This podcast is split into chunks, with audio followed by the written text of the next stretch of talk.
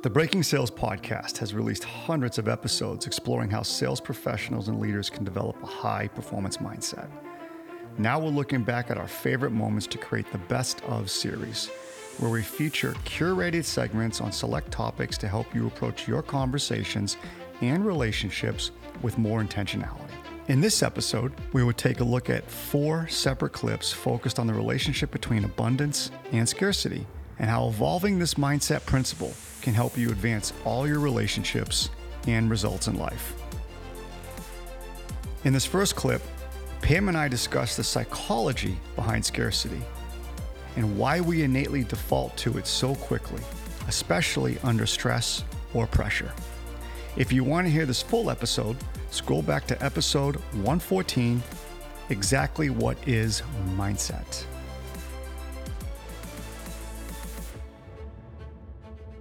So, mindset, right? I can't take credit for this definition, but for our listeners, it, it is so good. So, this definition comes from a David Yeager, um, I believe it's out of the University of Texas, and Andrew Huberman, which many of you might listen mm-hmm. to, who is out of Stanford University. Um, both of them neuroscience, uh, cognitive science. And the definition is mindset is how we collect how we filter and how we codify information. Okay, I'm following. Mindset is a setting, it's a true setting. So, you know, when we think about it, right, and you look at attachment, scarcity, and low intent, that is a setting. And then you look at detachment, high intent, and abundance, and that's a setting. And how we filter the world how we codify our environment, who we're talking to, the conversations we're having. It's all on us. It's the setting that we choose in that moment. And I think it, it hit me so much just because we just launched a, a, a new client, Hudson Avenue Partners. That's what I was in Birmingham for. Welcome. Really smart group of people. And I watched them in the training, in the workshop, and you could absolutely see what they were connecting. It, it's like a setting, though, right? Everybody's used to the setting of a little bit of attachment, scarcity, and low intent. Why? Because we as human beings, right? Everything around us is scarce and attached. The media, how we grow up, the lessons that we learn. I mean, no one wants to say, hey, I'm scarce and I'm attached, but reality is that's a little bit of our society, to say the least. Well, it's, it's our natural default, I think right? The innate human instinct is control and safety. Absolutely. Right? How do I maintain control of my environment? And how do I stay safe? So we can't blame ourselves. No. We can't blame ourselves for the way we're setting our minds today. We can't blame ourselves. I think that's key, Pam. I like that you added that. I mean, I don't want anybody feeling bad that they're scarce or attached because we cannot blame ourselves. And the higher the pressure of the situation and the more the emotion that we release or feel, we're going to have that attachment and that scarcity kick in. Agreed. You know, you think about it, right? We've always talked about this one example where you work your butt off for the appointment. And I know you deal with this all the time, okay? and you sit down for the conversation, and the first thing that person says to you is, Hey, I just want to let you know we really like our current provider. They've done a really nice job for us. Mindset is a setting. How are you filtering that how are you codifying that? Are you codifying it through scarcity and attachment or detachment and abundance? But I was, I was listening to one of Andrew Huberman's podcast, uh, the Huberman Lab. You know, he brought up a point that you and I have heard before. Um, I think uh, Dr. Eric Potterat, who you know we have a very good relationship yes, with, yes. he's brought this up too in his studies and his, his research. 90% of our brain is routine our thinking process is routine. Now, I don't know where that started. That could have been Carol Dweck or someone else before, even Carol Dweck. But to think, right, 90% of our thinking and how we use our brain is routine. So when someone hears, hey, we really like our current provider, without a flavor or sense of self awareness, what are we going to default to from a setting standpoint? Attached attached Scarce. and scarce. Low intent. So what's our response going to be? Attached, scarce, and low intent. Yeah, exactly. We're going to say something like, well, gee, I'm glad that you feel that way. I like to think our clients say the same thing about us. oh, brilliant. Brilliant. I know. Listen, I, I am not mocking, or maybe I am. I used to say it, listeners. I used to say that exact sentence. Probably why Dan is mocking right now. Look, if there's a mistake to be made, I've made it. All right. I, I know that. The fortunate thing is I learn from my mistakes. The unfortunate thing is I need to make a lot. Me too. The following clip, Pam and I discuss how to change your relationship with disappointment, which is an emotion derived from scarcity. Having a healthy relationship with disappointment is essential to developing a mindset of abundance. Remember, your self esteem should not be tied to the outcome of a result. To hear this full episode, scroll back to episode 101 Disappointment, the Gateway to High Performance. If we're not careful, do we subconsciously and consciously start to avoid change because it's uncertain and it's risky? And because it's risky, the risk is we could feel or experience disappointment because of a shortcoming. Does that make sense? Yes, but why do you think? Because I agree, it is funny now that you, you talk about this. You would think it would be the opposite. The older somebody gets, the better they should be able to deal with disappointment and understand that disappointment is going to be a part of everyday experiences. So, why do you think as we get older, we don't want to put ourselves in situations as much? Why do you think that is? two things come to mind, and I'm not a psychologist by any means. The first thing that comes to mind is loss aversion, Okay.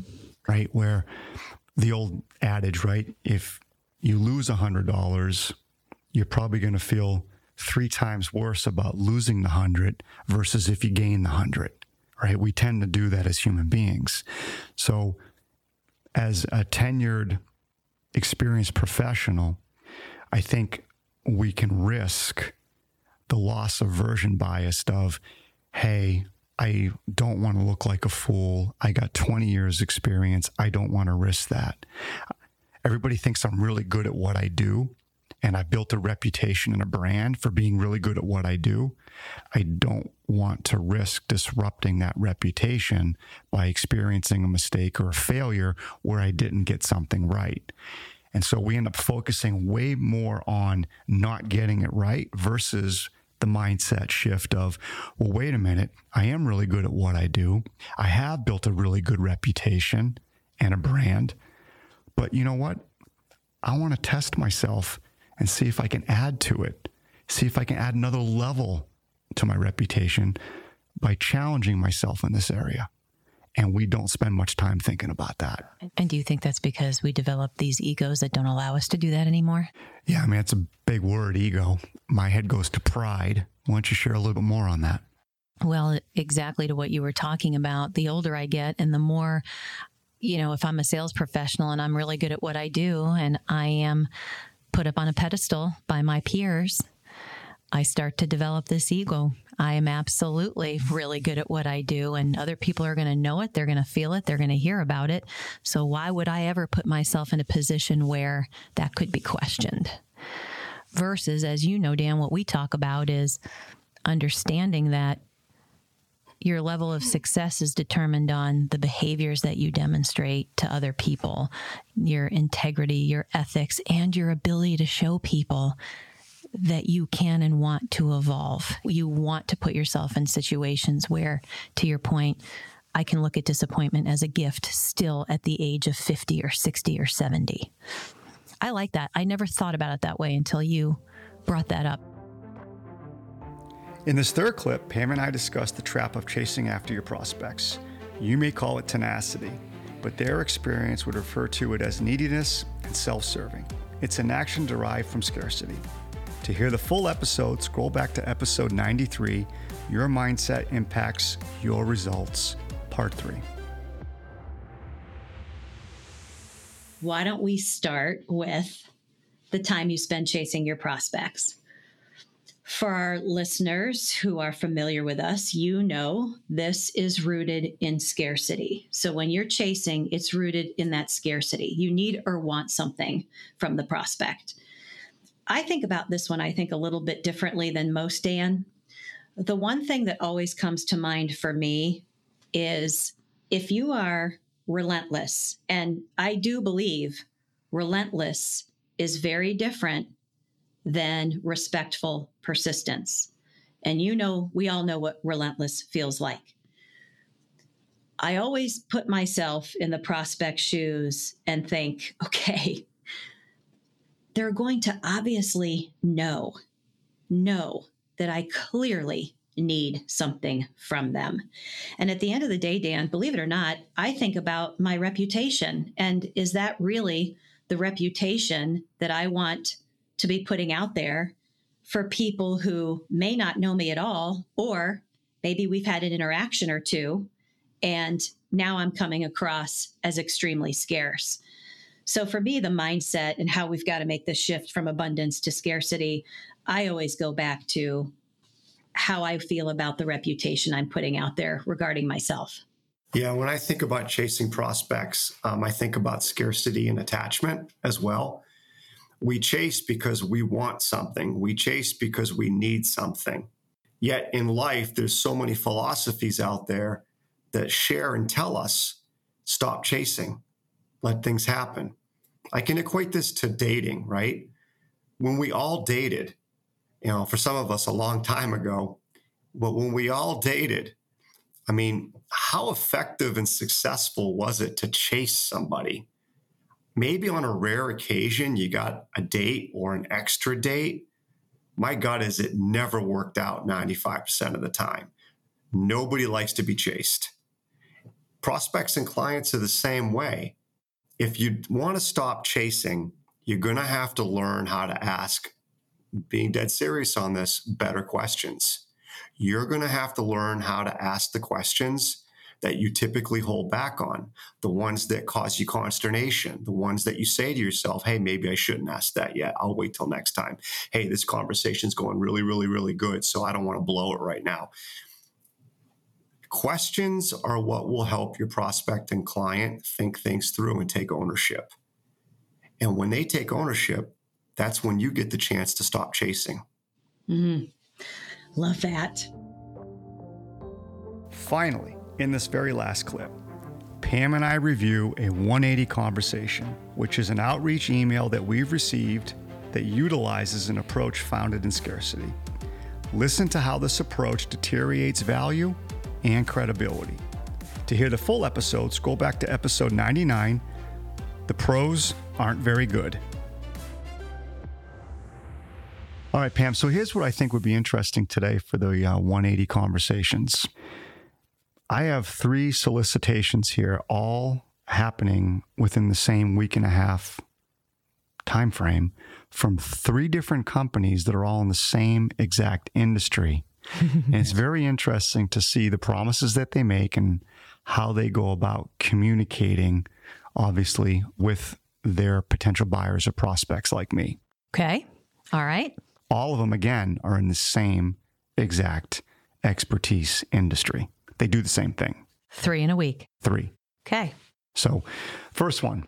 All right. I'm going to read the first one. First of all, the subject line says, Dan, can you take on one to two referrals? Body of the email Hi, Dan. If so, let's hop on a call. We run simple but effective sales strategies for small businesses who can handle one to two new customers per month. We've done this for over 1,000 companies over the last seven years. Most small business owners get all of their business from referrals. Unfortunately, means they have no control over their monthly growth. That can be stressful. At the same time, nearly all owners agree that outbound sales would help their business. This company bridges that gap.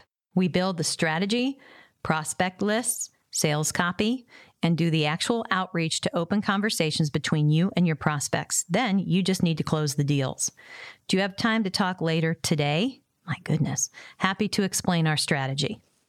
All right. So, for our listeners, I think they do a good job of succinctly explaining what they do in this instance, unlike the other ones we're going to read. okay. But I also don't understand the simplification of then you just need to close the deals. It's as if it's so easy to close business. And I know our listeners are probably also shrugging their shoulders and rolling their eyes, going, Yeah, yeah, sure, it's easy. And if it were that easy, there'd be a line down the street of people wanting to enter into sales every single day. But here's the thing again, it comes down to do you have time to talk later today? It is always so funny to me how anyone would assume that I'm going to drop everything, including whatever commitments I have, in order to have a conversation same day. You know, Pam, I think it was a decent email. An ending that would have been effective might have said something like, at your discretion, let me know if an exploratory conversation might make sense. And I can share with you how we've helped other consultants or small businesses. Agreed. But when you throw in there, do you have time to talk later today? It's like, what's Needy. the urgency? Needy. That's so Exactly. needy, so scarce, so everything. Everything you said in the five sentences prior wiped out. Gets wiped out. It does. Once again, thank you for listening to the best of abundance and scarcity. You spent your entire life filtering and decoding what you see, hear, and experience through some level of scarcity. That's how mindset works. What would happen moving forward if you could tap into and allow abundance? For more information on achieving a high performance mindset with abundance, listen to these full episodes. And we look forward to the future best of episodes coming soon.